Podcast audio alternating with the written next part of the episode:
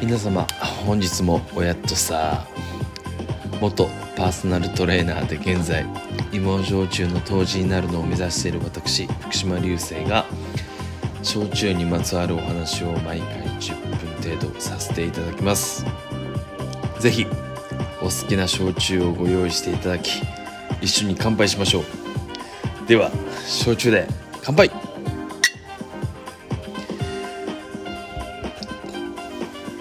えー、今日はですねハーフムーンっていうことで、えー、先ほどですね外を走ったんですけれども,、えー、もうだいぶ寒くなってこう空気が澄んでですねすっごい夕日が綺麗でした。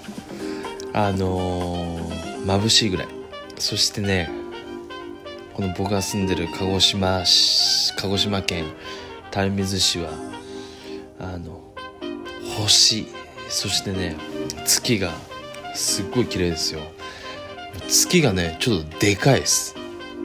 だからもっと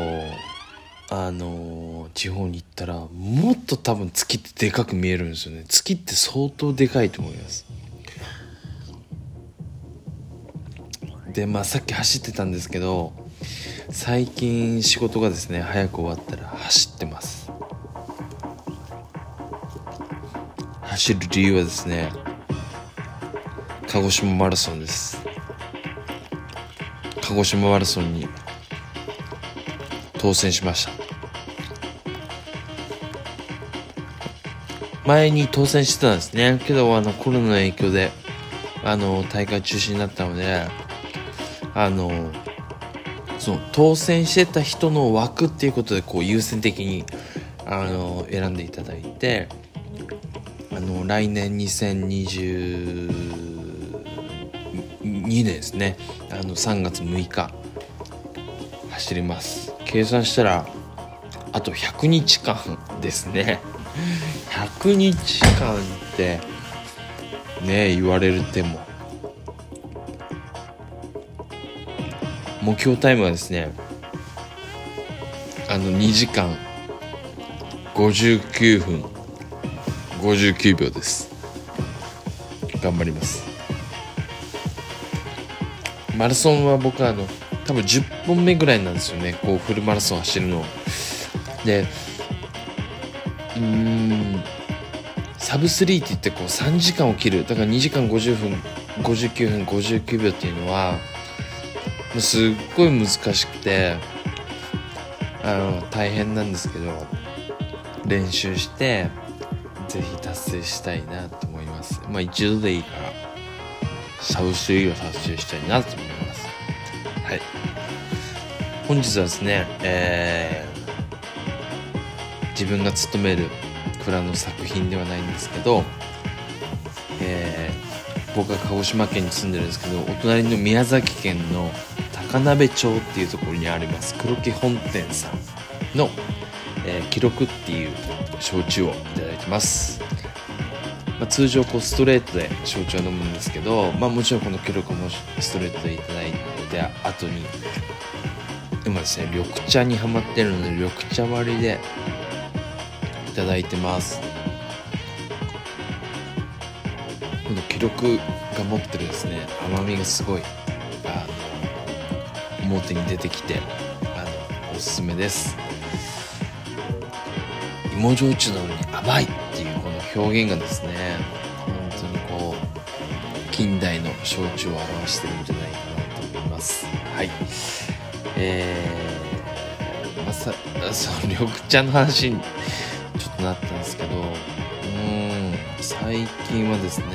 えー、っと朝コーヒーをずっと飲んでたんですけど緑茶に変えましたね。うんこれも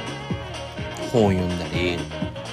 いろいろこうポッドキャストで情報を得ての判断なんですけど僕すごいコーヒーが好きでスターバックスコーヒーで8年間働いてたっていう経験もあるんですけどそれぐらいコーヒーが好きであのコーヒー文化にあの馴染んでたっていう時期もあったんですけど、えー、緑茶に最近変えたんですね、えー、それはですねこのやっぱり日本人っていうのはやっぱ緑茶での育ったっていうか緑茶をずっと飲んで、あの生活してたのでやっぱその生活に戻していきたいなっていうところが大きいところですね。うんまあ、鹿児島は緑茶の生産地でもありますし、まあ、静岡っていうのがすごいこうあの緑茶文化が、えー、育ってこう、まあ、輸出をしてですねあの、まあ、緑茶を集めて輸出するっていうところで、えー、成長してたっていうのもあるんですけど、まあ、近年、まあ、平成に入ってからはですね鹿児島もこう近代農業のあのスキルっていうのがあってですねあの鹿児島でも生産量が伸びてきました。だから静岡をもう抜くかもしれないですね、まあ、あと5年ぐらいしたらもしかしたら緑茶の生産地静岡っていうところを抜いてですね鹿児島が、まあ、生産としては1位になるのかもしれないですね。あのまあ世代の話になるんですけどこうある食物っていうものがですねこう彼やっぱ体にこう馴染んで対応していくっていうのは一世代ではできないみたいですね。だから僕がコーヒーを飲み始めてずっと飲んでもそれを次の世代に伝えて次の世代に伝えてでもそのコーヒーがやっぱ体にこう対応していくっていうのはですねえっ、ー、と7世代ぐらいかかるみたいですね。だから新しい食生活食文化っていうのは、まあ、それぐらいの覚悟を持って取り組まないといけないっていうことなんですけどまああんまりこうそういうのをねあの勉強したりとか誰も教えてくれないのでけど僕はそういうの結構信じてますね。だから朝コーヒー飲んでたんですけどもう最近緑茶に変えてま変えましたね。ここ1ヶ月ぐらいの話でしょうか。うんまあそんな大きい変化はないですけどまあやそれをちゃんとやってるっていうところにはこううん自分の、まあ、納得っていうかうん、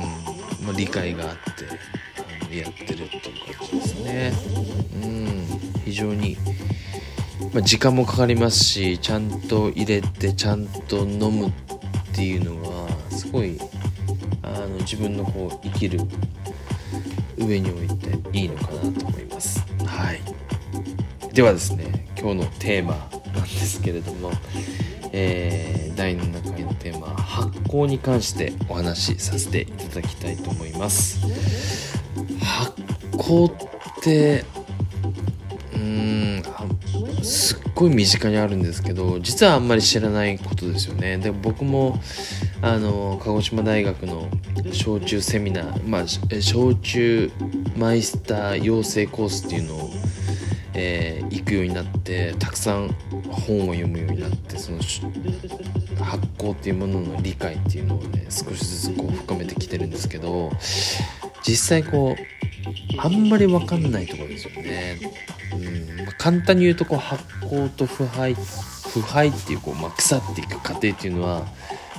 全く一緒のことなんですね。でこの2つの言葉っていうのはまあ、全く同じなんですけど同じこうしかも微生物僕たちの目に見えないものの活動なんですけどだから目に見えないからこそ分かんないですよね。目に見えない微生物の活動なんですね。発酵と腐敗腐敗。でこの人間にですね利益をもたらすかもたらさないかっていうことで発酵と腐敗って分かれてるんですよね。だから利益が人間にとっていいよねって思うのは発酵とされて人間にとって悪いっていうのは腐敗って言われるんですね。あじゃあまあこれどういいのかっていうところですよね。どういいのか、まあ、発酵食品で言ってですねいいなと思うのは、まあ、こう納豆とか、えー、お味噌醤油。うんまあそういうものが代表的なとこかなと思うんですけど。実はですねこう日本酒とかですね、まあ、沖縄の青森あとは料理に欠かせないみりんですね。そして、えー、僕が今働いてるですね焼酎蔵で扱う焼酎っていうのも実は発酵というのが非常に大きく関わってます。まあお米の話も過去にさせていただいたんですけどお米っていうのは、まあ、米を蒸してですねそこにこう種麹っていう麹菌をつけていくんですね。この菌っていうのがですね、えー、まあ、細菌ですよね。これが国の菌っていう国菌っていうのに認定されてます。でこの国菌を振りまいてですねお米をですね発酵させていきます、まあ、そうすることによって、まあ、次に関与するこう微生物酵母っていうのがですね働きやすくなるんですね。だから微生物がこう2つ関与してるんですね。これがですね発酵といってこの微生物の働きがですねお米を糖化させてですねその糖化したあ米をですねこの酵母がですねアルコール発酵というのをして一時もろみっていうのができてきます。えー、今日はですねここまでになりそうなんですけども、まあ、目に見えないものですね。お酒を作るっていうこの本当錬金術みたいなことを焼酎蔵では毎日行われてます。それにはですね、えー、原料が大事ですし微生物が大事ですしそもそもそれを扱う人間のこの心っていうのが大事なのかなと思います今日はアップテンポな中ハーフムーンの中お送りしましたえー、次回もよろしくお願いします。ありがとうございました。またね。